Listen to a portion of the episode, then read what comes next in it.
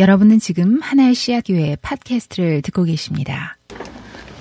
제가 저희 교회에서 이렇게 말씀을 나누고 별로 그러는 편이 아닌데 가끔 한 번씩 하면 제가 생각하기에 이런 거는 좀 설교에서 담기는 좀 빡빡하고 어렵겠다 싶은 내용을 하면 꽤 어렵게 했다고 해도 여러분들이 그 정도야 이렇게 그냥 받아들이시더라고요. 그래서 저도 오기가 생겨가지고 조금씩 더 어렵게 해보자 이런 생각을 살짝 들었습니다. 그래서 이제 오늘 하다 보면 이 사람이 설교 시간에 주일 아침 좋은 시간에 이런 얘기까지 해도 되나 이런 얘기를 한번 해보려고 그러니까 약간 정신 바짝 차리고 한번 들어보시고 요건 좀 심하다 싶으면 이제 나중에 저한테 피드백을 해주시면 그렇게까지는 안 하는 걸로 이렇게 해보겠습니다. 어떤 아들이 주일 아침에 자기 엄마한테 막 짜증을 내고 있었습니다. 그 아들이 이제 주일 아침에 교회 가기 싫다는 겁니다. 그래서 엄마한테 막 칭얼거리면서 엄마 나 교회 안 갈래. 교회 가면 재미도 없고 친구들도 없고 그 시간에 컴퓨터 게임하고 싶어. 막 이제 아들이 칭얼거리고 있었어요. 그러니까 이제 엄마가 그러면 안 돼. 주일 아침인데 교회 가야지. 자 엄마랑 같이 가자. 그래서 엄마가 교회 손잡고 가줄게. 교회 갔다 오면 엄마가 너 좋아하는 떡볶이 만들어줄게. 그러면서 막 달랬어요. 그러니까 이제 아들이 그래도 막무가 된 겁니다. 그래도 나 교회 안 갈래. 내가 교회 가는 이유 좀 얘기해봐. 왜 가야 돼? 막 그러니까 엄마가 이제 그때부터 차근히 앉아가지고 차근차근 설명을 해주는 거죠. 그래. 우리는 예수님을 믿는 사람이잖아. 크리스찬이잖아. 그러니까 주일에는 교회 가서 예배를 드려야 되는 거야. 이렇게 얘기를 했어요. 그 아들이 그래도 쿡 이러고 있어요. 그러니까 이제 엄마가 또 얘기합니다. 그리고 올해 네 나이가 52살인데 이때까지 네가 이렇게 칭얼거리면 안 되지 않겠니? 그러는 거예요. 예, 제가 52살입니다. 그러니까 제 얘기죠. 그러고 나서 이제 그래도 아들이 이제 표정이 안 풀어져요. 이렇게 이러고 있으니까. 게다가 너 목사잖아. 너 오늘 가서 설교해야 돼. 그랬다는 거죠. 어떠십니까? 이 52살짜리 목사님에게 무슨 얘기를 해줘야 될까요? 연세가 52살이나 됐으니까 험한 면전에 대고 험한 얘기는 못할 것 같고 하고 싶은 얘기는 이런 거 아닙니까? Grow up, 그죠? 제발 나이값 좀 해라 이런 얘기죠. 제가 오늘 하려고 그러는 얘기가 이런 얘기입니다. 오늘은 이제 저를 포함해서 여기 계신 우리 모두가 어떤 의미에서 이 52살짜리 목사님 같이 나이값 못하고 있다 하는 얘기를 좀 해보려고 합니다. 예, 상처받을 준비 되셨나요? 한번 해보죠. 본문을 다시 한번 봅시다. 본문을 보면은요, 여러분 많이 잘 아시는 이야기죠. 제가 이 본문을 한번 띄워볼게요. 예, 어느 날 예수께서 제자들에게 함께 배로 오르셔서 이제 호수 건너편으로 가자 해가지고 이렇게 쭉 가는 이야기인데, 이거 너무 잘 아시는 얘기고, 특별히 저랑 지금 누가복음 성경과 함께 하시는 분들은 한 두어 달 전에 이 본문으로 성경 공부를 함께 하시기도 했었습니다. 근데 이제, 만약에 여러분이 아침 큐티 묵상 본문으로 이 본문을 맞이했다면 여러분 어떻게 생각하시겠어요? 예수님께서 내 풍랑을 잠잠하게 해주신다. 내 인생에도 풍랑이 많은데 예수님 내 인생의 풍랑도 잠잠하게 해주세요. 이런 흐름 아니겠습니까? 그런데 이 본문을 만약에 그렇게 보시는 분들이 계시다면 그런 분들에게 제가 해드리고 싶은 얘기가 이겁니다. Grow up.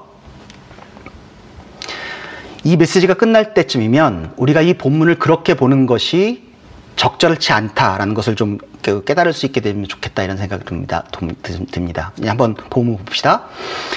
제자들이 예수님과 함께 호수로 배를 건너고 있습니다.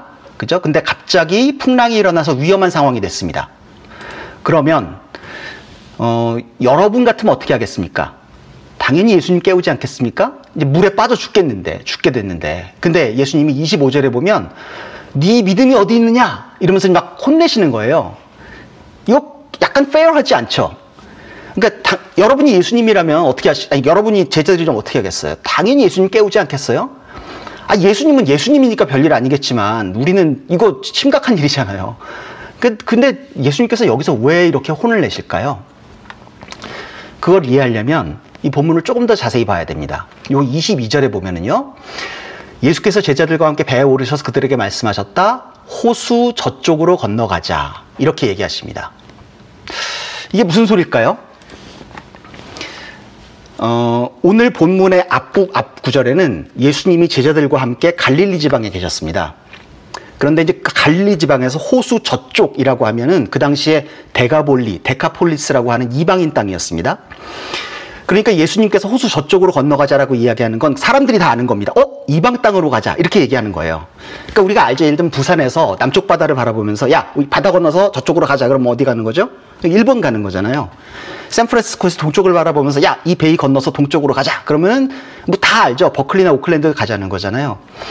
그렇듯이 그 당시 지리를 잘 알고 있었던 제자들은 혹은 이 그 누가복음을 처음 읽고 있었을 퍼스트 핸드 리더들, 1차 독자들에게는 호수 저쪽으로 가자라는 표현이 너무나 당연한 얘기인 겁니다. 이방 땅에 가자라는 얘기인 거죠.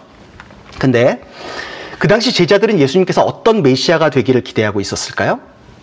많이들 아시지만 그 당시 이스라엘은 로마의 지배 아래 있었습니다. 사실은 그 이전에도 페르시아, 바빌론, 아시리아 뭐 이런 지배 아래 계속 400년 이상 이렇게 놓여 있었죠. 그러니까 이 사람들은 메시아가 나타나서 자기 민족을 이민족의 지배에서 해방시켜 주기를 기대하고 있었습니다. 예수님에 대한 기대도 당연히 그런 것이겠죠. 예수님께서 뭔가 정치적인 권력을 쟁취하고 군사를 확 교합해서 막 확 뒤집어 엎는 뭐 이런 거를 기대하고 있었겠죠. 게다가 유대인들이 이방인들에 대해서 어떻게 생각하고 있었을까? 이것도 뭐 많이 아실 겁니다. 그 당시 이제 예를 들면 유대인 아이들이 순박한 얼굴로 아빠, 하나님이 이방인들을 왜 만드셨어요? 라고 물어보면 아빠는 다정한 목소리로 그 딸아이에게 이렇게 대답했을 것입니다. 응, 이방인은 하나님께서 지옥불을 떼는 땔감으로 창조하셨어. 유대인들에게 있어서 이방인은 사람도 아닌 겁니다. 그런데 예수님께서 이 와중에 그러십니다. 호수 저쪽으로 건너가자. 이방 땅으로 가자. 이렇게 얘기하는 거죠. 제자들이 어떻게 생각했을까요? 엥? 호수 저쪽? 왜? 아니, 거기 가서 뭐 하게? 여기서도 이렇게 할 일이 많은데 이 와중에 거기 왜 가는 거야? 심지어는 자기들이 아주 싫어하는, 뭐 혐오하는 이런 사람들에게 가자고 그러는 겁니다. 여기도 할 일이 많고 갈 길이 삼천리 같은데. 제자들이 어땠을까요? 어떤 생각했을까요? 이게 뭐야? 예수님 뭐 잘못 드셨나? 아니, 지금 이 와중에 왜 이방 땅에 가지는 거야? 그래도 그러니까 예수님이 가자고 하시니까 궁시렁궁시렁 투덜투덜하면서 배에 함께 탔겠죠. 아, 왜 이 와중에 이방 땅에 가자고 그래가지고 시간 버리고 뭐야? 그러면서 이제 배에 탄 거죠. 그러니까 제자들은 가고 싶지 않던 여정에 오른 겁니다. 그런데 그 와중에 풍랑이 일어났습니다. 배가 뒤집힐 것 같습니다. 그 위험한 상황이 벌어진 거죠. 근데 가만히 생각해 보십시오. 그 당시 제자들 중에서는 꽤 숙련된 어부들이 있었습니다. 잘 알지만 뭐 베드로 이런 사람들 어부였잖아요. 산전수전을 다 겪은 베테랑들이죠. 근데 예수님은 목수였습니다.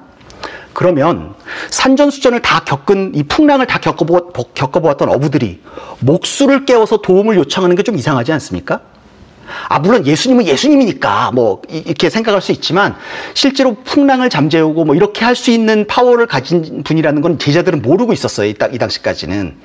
그러니까 어부였던 제자들이 목수인 예수님을 그 깨우는 풍경이 좀 이상하게 느껴지는 거죠. 그러면 제자들이 예수님을 왜 깨웠을까요?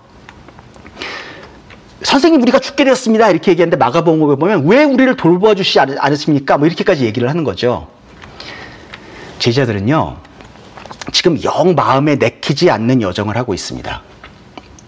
예수님이 따라가자고 해서 따라오긴 했는데 지옥의 땔감으로나 쓰는 이방 땅에 가서 시간을 허비한다는 게 이해가 되질 않았습니다. 근데 그 와중에 풍랑을 만난 겁니다. 그런데 그 와중에 이 모든 일을 초래한 예수님은 배에서 주무시고 계십니다. 이 열받지 않겠습니까? 그러니까 그래서 예수님을 깨우는 겁니다. 아, 예수님, 지금 이 와중에 잠이 옵니까? 아니, 당신이 오자 그래서 여기까지 왔는데 이게 뭡니까? 이 왜 괜히 뻘짓해가지고 이렇게 개고생을 하게 만듭니다. 일어나세요. 거기서 퍼져서 잠만 자지 말고 일어나서 뭘 좀 하세요. 말하자면 이런 거죠, 제자들이. 그러니까 예수님이 이제 주무시다가 일어나가지고 제자들이 하도 난리를 치니까 이제 막 그러니까 일어나가지고 야야야, 바람 파도 니들 가만히 있어. 까불지 마. 그러니까 이제 바람이 이제 잠잠해지는 겁니다. 그러면 제자들이 어떻게 되는 거죠? 뻘쭘해지는 거죠. 그러고서 예수님께서 제자들에게 말씀하십니다. 왜 그렇게 믿음이 없니? 예수님께서 여기서 꾸짖으시는 건요, 풍랑 속에서 불안해하는 것이 믿음이 없다면서 꾸짖으시는 게 아니고요, 이 못마땅한 여행을 한다면서 궁시렁궁시렁 하다가 풍랑을 만나니까 예수님에 대해서 짜증을 폭발시키는 그 제자들을 꾸짖으시는 거죠. 제 생각에는요, 이때 예수님이 제자들에게 하시는 얘기가 딱 이거일 것 같습니다. Grow up. 이 제자들이 왜 이랬을까요? 왜 예수님의 스케일을 이해하지 못하고 이렇게 나중에 뻘쭘하게 될 수밖에 없었을까요? 우선 제자들은 자신이 기존에 가지고 있었던 편견, 자기중심적 사고방식, 오해 이런 것들에 사로잡혀 있었습니다. 대단히 자민족 중심적인 에스노센트릭한 메시아상을 가지고 있었고요. 결국은 자기 민족 잘되게 하는 하나님으로 하나님을 이해했죠. 그런 와중에 지금 자기 생각과는 전혀 다른 방향으로 일이 벌어지는 게 영 못마땅했습니다. 그리고 제자들은 예수님이 누구인지도 제대로 알지 못했습니다. 예수님이 굉장히 큰 분이다, 뭐 대충 알고 있을 수 있었겠지만 뭐 바람과 파도도 잔잔케 할 만큼 엄청난 분이다, 이렇게까지 이해하지 못했습니다.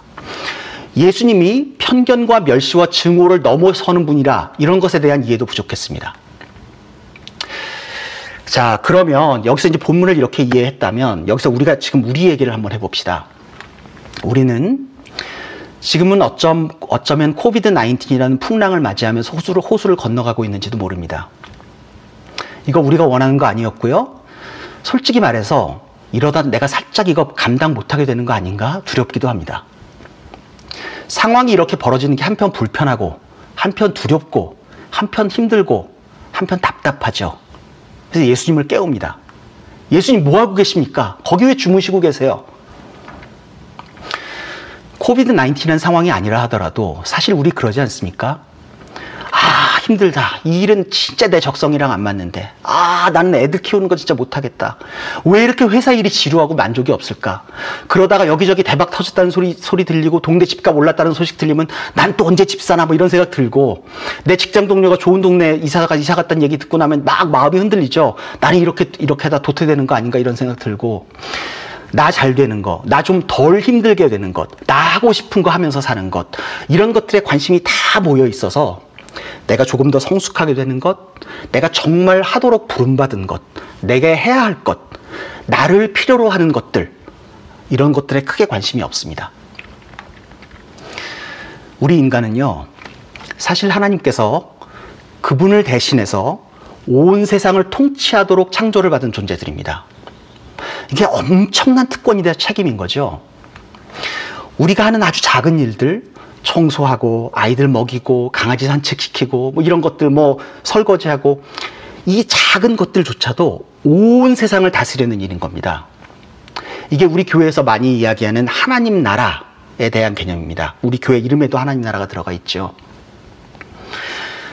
인간이 하나님의 형상으로 창조되었다고 창세기에서 이야기하고 있죠. 그럼 무슨 뜻일까요? 시저가 다스리는 곳에서는 곳곳에 시저의 형상들이 있었습니다. 동전에는 시저가 그려져 있고요. 시저의 깃발, 시저의 동상들이 곳곳에 세워져 있었죠. 파라고가 다스리는 땅에는 곳곳에 파라고의 형상이 있었습니다. 하나님이 다스리는 곳에는요, 곳곳에 하나님의 형상이 있습니다. 그게 우리죠. 우리가 이 땅에 존재한다는 것은 하나님께서 세상을 다스린다는 사인인 겁니다. 우리가 하나님의 형상인 거거든요. 그리고 우리를 통해서 하나님께서 세상을 다스리는 것이거든요. 우리들에게 주어진 역할과 그 자격이 우리가 일반적으로 상상하는 것보다 훨씬 더 크고 영광스럽기 때문에 우리는 우리 삶을 그저 가볍게 여길 수 없습니다. 우리의 삶을 살면서 그냥 내가 하고 싶은 거, 내가 하기 싫은 거, 내가 잘하는 거, 내가 못하는 거, 이런 것에만 신경 쓰면서 살면 안 되는 겁니다. 우리는 세상을 다스리는 존재거든요. 우리의 모든 일상은 그렇게 세상을 다스리는 행위인 거거든요. 포스트 모던 제너레이션이 되면서 사람들은 자신의 존재의 의미를 자신으로부터 찾으려고 합니다. 어떤 도덕적 기준이나 궁극적 존재의 의미까지도 자신에게서 찾으려고 하죠. 내가 원하는 것이 내가 추구하는 최상의 가치이기 때문에 내가 원하는 것을 추구하면서 사는 것이 인생의 목표죠. 내가 눈에 좋아 보이는 걸 추구하고 그게 잘 안 되면 인생의 의미 자체를 잃어버리게 됩니다.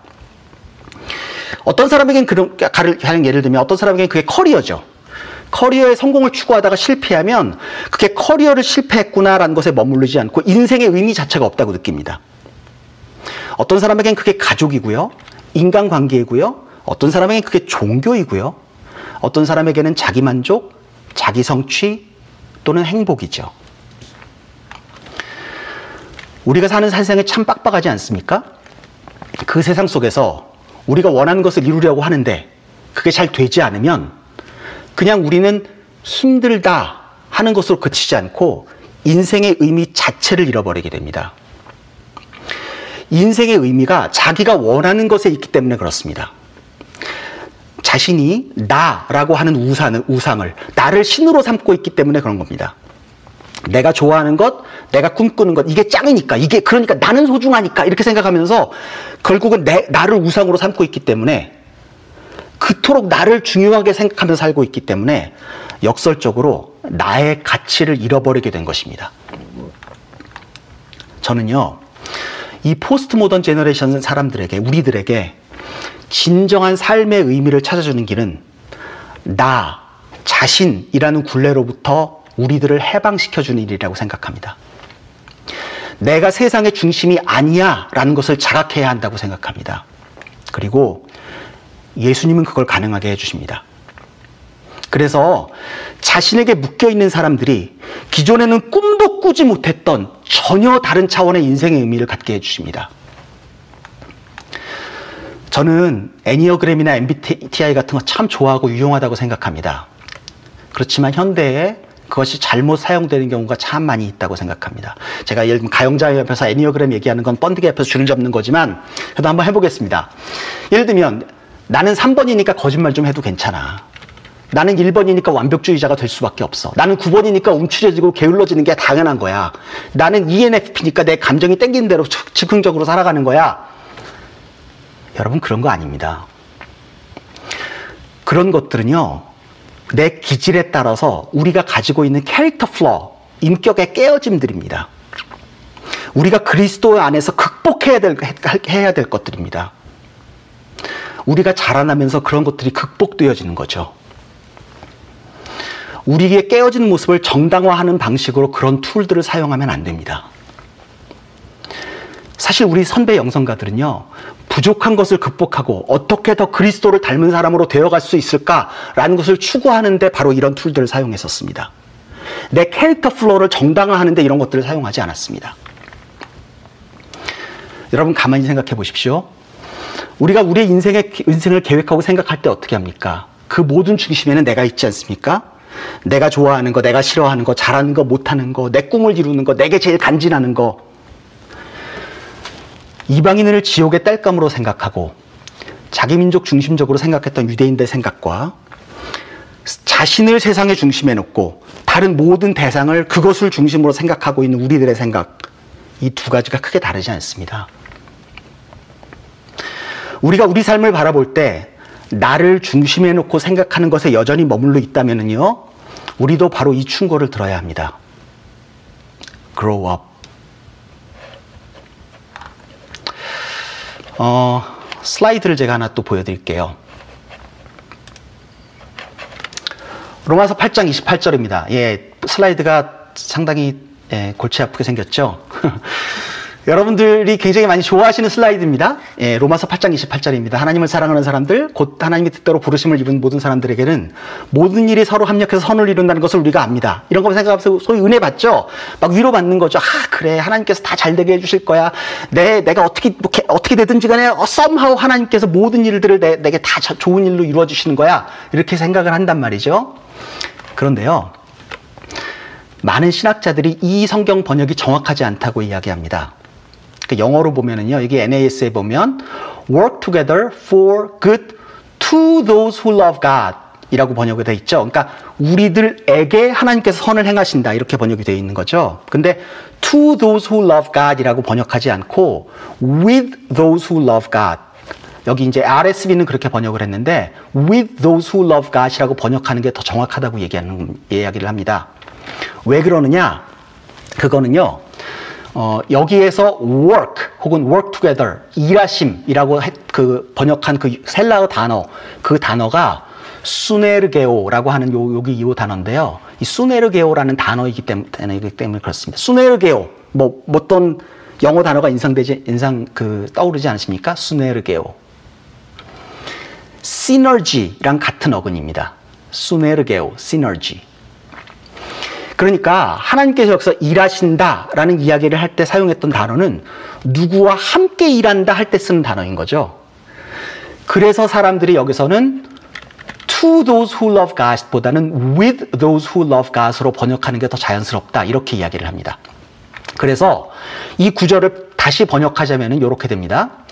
하나님을 사랑하는 사람들, 곧 하나님의 뜻대로 부르심을 입은 사람들에게는 모든 일이 서로 합력해서 선을 이룬다는 것을 우리가 압니다. 이게 이제 번역인데요. 요거를 다시 번역하면 하나님을 사랑하는 사람들, 곧 하나님의 뜻대로 부르심을 입은 사람들과 함께 하나님께서는 모든 선한 일을 이루신다는 것을 우리가 압니다. 이렇게 번역할 수 있습니다. 다시 말하면은요, 선이 이루어지는 대상이 우리가 아니고 선을 이루는 주체가 우리라는 겁니다. 야, 이 좋은 아침부터 무슨 머리 터지게 이런 얘기냐 싶죠. 죄송합니다. 이게 뭐 너무 심하게 갔다 싶은 저한테 얘기해 주시면 제가 막 반성하겠습니다. 어쨌든 하고 싶은 얘기가 이겁니다. 우리는요, 하나님으로부터 무엇을 받을 뿐만 아니고 세상을 향해서 우리가 선을 베풀도록 창조된 존재들입니다. 어쩌면 우리가 세상을 향해서 무엇인 선을 베풀면서 살아가는 것이 우리들의 근본적인 그 창조의 목적입니다. 신앙생활을 하면서 여전히 내 얘기만 하고 계신 분들이요, grow up. 지금 코비드-19이라는 풍랑길이 이제 거의 끝나가고 있는 게 아닌가 하는 생각이 들기도 합니다. 백신을 맞는다는 이야기가 점점 들려오고요. 코비드-19의 감염자 숫자가 감소하는 이야기가 들려오고 있습니다. 코비드-19의 그 베리언트, 변형 이런 게 어떻게 될지 하는 게 좀 불확실한 면이 있습니다만, 지난 1년 넘게 싸워왔던 코비드-19과의 싸움이 이제 거의 막바지에 다다른 것이 아닌가, 뭐 이런 생각이 좀 들죠. 그렇다면 지난 1년 동안의 풍랑 속에서 우리들이 발견한 건 무엇이었습니까? 애들 키우는 거 힘들더라. 워크 프롬 홈 답답하더라. 여행 가고 싶더라. 넷플릭스에서 무슨 드라마가 좋더라. 예, 그렇죠. 다 좋은 얘기죠. 맞는 얘기인데요. 그것뿐입니까? 우리가 예수님과 함께 하고 있기 때문에 예수님과 함께 하지 않는 사람들이 않는 사람들은 발견하지 못한, 그러나 우리는 발견한 그 무엇은 없습니까? 앞으로 20년쯤 지난 후에 그때 어땠어요? 라고 물어보는 다음 세대에게 여러분이 해줄 수 있는 얘기가 무엇입니까? 넷플릭스 엄청 봤고, 여행 못 가서 답답했고, 애들이랑 싸웠어 라는 거 말고 뭐 있으십니까? 예, 넷플릭스 많이 보고 여행 그리워하는 거 하나도 잘못된 거 아닙니다. 저도 끝나면 바로 여행 가고 싶습니다. 너무 그러고 싶습니다. 근데 문제는요, 그것 말고는, 그것을 넘어서는 다른 생각이 없다는 거죠. 다시 본문으로 돌아가 보죠.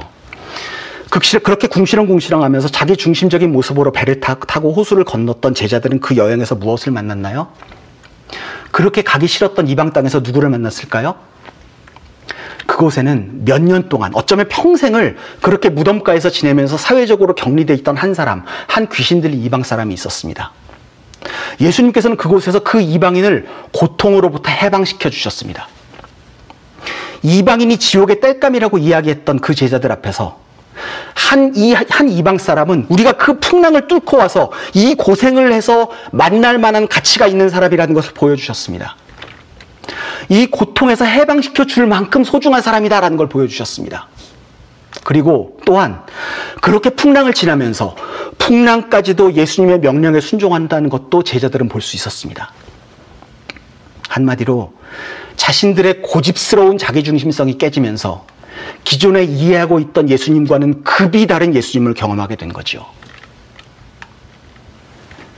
제가 정말 두려운 건 이겁니다. 이제 코비드-19이 끝나가고 있다면요, 이 속에서 우리가 깨어져야 할 그 무엇이 깨어지지 않은 채 이 풍랑의 끝을 맞이하게 되는 건 아닌가 하는 겁니다. 이 속에서 발견했어야 하는 예수님의 무엇인가를 우리가 봤어야 하는데, 우리 그냥 여전히 넷플릭스 보고 여행 웹사이트 뒤적뒤적이고 맛집 다시 갈 날 꼽는 것으로 허비한 것이 아닌가, 그런 생각이 듭니다. 이 지긋지긋한 우리를 옥죄고 있는 이 자기중심성으로부터 우리가 조금 더 자유롭게 될 수 있는 정말 기회였는데 우리가 그거 놓쳐버린 거 아닌가? 이렇게 풍랑 끝나버리는 거 아닌가 하는 겁니다. 풍랑을 지내고 거라사 지방의 이방 사람이 고쳐지는 것을 보면서 제자들의 시각이 확 열릴 수 있었던 것과는 달리 우리는 풍랑을 지냈는데도 여전히 나라는 이름의 신을 섬기고 있는 모습으로부터 한 발짝도 못 나가는 그런 모습으로 끝나버리면 어떡하지, 이런 생각이 드는 거죠. 그러니까 우리가 또 종교적이 되자 뭐 이런 얘기를 하는 게 절대 아닙니다. 풍랑의 속에서 나로부터 시각을 돌려서 하나님의 더 큰 그림을 바라보는 것은 여러 가지 다양한 모습이 있을 수 있겠죠. 묵상하러 가나 기도하고 뭐 성경 공부하고 독서하는 거 이런 거 다 예배 열심히 참석하고 예 좋습니다. 다 할 수 있습니다. 그런데 그거 말고도 예전에 생각하지 못했던 방식으로 이웃과 내 재물을 레디컬하게 나누는 시도를 해보는 것이 될 수도 있겠고요. 힘들고 어려운 이웃에게 우리의 손길을 펼치는 것이나 힘든 사람에게 카톡 하나 더 보내고 더 전화 한번 하고 누군가 조금이라도 더 신경 써주고 그렇게 하는 것이 될 수 있겠습니다. 가령 COVID-19이 우리에게 가르쳐준 아주 중요한 것은요, 우리가 세상을 컨트롤하고 있지 않다는 것. We are not in control 이라는 거 아닙니까? 그렇다면 We are not in control, I'm not in control 이라는 사실이 마음속 깊이 정말 다가와서 아, 이게 정말 신앙의 본질이구나. 내 삶을 내가 컨트롤하고 있다는 것이 정말 신앙이구나. 이것을 깨닫기 때문에 정말 이 I'm not in control이라는 깨달음이 내게 다가왔기 때문에 우와, 이것이 정말 내게 자유함을 주는 거구나. 이런 생각 해보셨나요? 이것이 가슴 절절히 그렇게 깨닫는 경험이 이 COVID-19 기간 동안에 있으셨나요? 아니면 이 모든 상황 속에서도 우리는 세상을 위해 기도하고 세상을 축복할 수 있는 사람들이라는 자각 때문에 여전히 내 삶에 여러 무게가 있음에도 불구하고 세상을 향해, 이웃을 향해 기도하면서 그 사람들을 무한히 축복하는 그런 경험들을 해보셨나요? 그렇게 하면서 다른 사람들을 축복하는 것이 나를 자유롭게 한다는 이런 경험, 이 기회에 해보셨나요? 그래서 줌으로 한번 만나보는 겁니다. 그래서 이 시간에는 우리가 지칠 때까지 다른 사람들을 축복만 해보자. 하나님 힘들어요, 답답해요, 이런 거 잠깐 제쳐두고 더 힘든 사람을 위해서, 그 사람들을 위한 축복 기도만 한 시간 해보자. 이렇게 한번 모여보는 거죠. 그 속에서 아, 이게 하나님 나라 백성의 특권인 거구나. 이렇게 등골이 오싹해지는 이런 경험을 우리가 깨달음을 얻게 되는 거죠. 이렇게 풍랑 속에서 우리는 새로운 예수님을 만날 수 있는 겁니다. 우리 각자 개인적으로 그리고 공동체적으로 함께 말입니다. 아, 힘들다, 답답하다, 궁시렁궁시렁 이런 것들로부터 우리가 정말 자유롭게 되는 그 일들을 꿈꿔보는 거죠. 우리 이제 늦은 걸까요? COVID-19 지난 풍랑도 이제 끝나가고 있고 우리를 나라는 이름의 우상으로부터 자유롭게 할 기회를 놓쳐버린 걸까요? 저는 그렇지 않을 것 같습니다. 우리가 할 일은요, 지금 이 풍랑 속에서 예수님이 어떤 분이신지를 보는 겁니다. 그래서 내 마음에 평화를 주고 내 꿈 이루어주고 내게 필요한 거 공급해 주시는 분으로 알았던 예수님이 알고 보니까, 이 풍랑 속에서 보니까 그것과는 전혀 다른 스케일의 예수님이라는 걸 우리가 보는 겁니다. 이 본문의 이야기는 제자들의 문제를 해결해 주시는 예수님에 대한 이야기가 아닙니다. 제자들의 좁은 예수님에 대한 이해를 빵 하고 넓혀주시는 그런 이야기인 겁니다. 이 본문을 보면서 그래서 우리는 내 풍랑을 잠잠하게 해주세요 라고 생각할 것이 아니라 풍랑 속에서 어떻게 하면 내가 상상하지 못했던 더 큰 예수님을 발견할 수 있을까라는 것을 생각해야 되는 겁니다. 우리가 알고 믿고 따르는 예수님이 너무 쪼잔한 겁니다. 우리는 그저 나를 우주의 중심에 두고 그냥 그것으로부터 예수님을 해석해낸 채 조그마한 박스에 예수님을 가두어 놓고 있는 겁니다. 그거를 빵 터뜨려야죠. 우리 교회 역사 속에서 우리 수많은 믿음의 선배들은 그렇게 풍랑을 지내왔습니다. 경제적인 어려움 속에서, 사랑하는 사람을 잃어버린 아픔 속에서, 건강을 잃어버린 상황 속에서, 전쟁이나 기근이나 다른 천재지변 속에서도 그 풍랑을 예수님과 함께 그렇게 지내왔던 우리 믿음의 선배들이 정말 있습니다. 찌질하고 나 교회 안 갈래 이렇게 이야기하는 52살짜리 목사님과 같은 모습이 아니라, 상황이 어찌 되었든지 간에 이 풍랑 속에서 하나님 계신다고 믿고 하나님과 의리 지키면서 그렇게 가는 겁니다. 그리고 그렇게 하면 이 사람들이 풍랑 속에서, 풍랑의 끝에서 자신들이 꿈꾸어보지 못했던 그런 엄청난 예수님의 모습을 발견하게 되는 거죠. 이런 사람들을 풍랑이 무슨 수로 거꾸로 틀리겠습니까? 이런 사람들을 세상이 무슨 수로 감당해내겠습니까? 제가 우리가 아직 늦지 않았다고 생각하는 이유는 이것입니다. 그분이 예수님이기 때문에 그렇습니다. 오래 참아주시고 오래 기다려주시고 사랑을 그치지 않는 분이시기 때문에 그렇습니다. 풍랑 때문에 난리를 치고 허우적거리는 제자들 옆에서 제자들과 함께 풍랑 한가운데를 같이 가시는 분입니다. 이 코비드-19 때문에 우리 예수님 어디 딴 데 안 가셨습니다. 그 사랑의 예수님은 여전히 우리를 향한 넘치는 사랑을 쏟아 부어주고 계십니다. 우리 하나님은 여전히 하나님이십니다. 그러면 되지 않습니까? 그럼 되는 거 아닙니까? 우리가 코비드-19의 풍랑을 지나고 있는 중에, 아니 여러분 어떤 분들은 인생의 다른 풍랑을 지나고 계실 수도 있겠습니다. 그 속에서도 예수님은 우리 절대 포기하지 않으십니다. 20년 후의 다음 세대에게 우리가 그 풍랑 속에서 우리는 우리가 예전에 알지 못하던 예수님을 만났다. 그리고 그로 인해 나는 전혀 다른 사람이 되었다. 이렇게 이야기할 기회가 저는 아직도 남아있다고 생각합니다.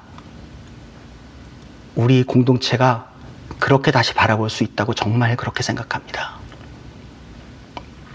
여러분, Let's grow up. 기도하겠습니다.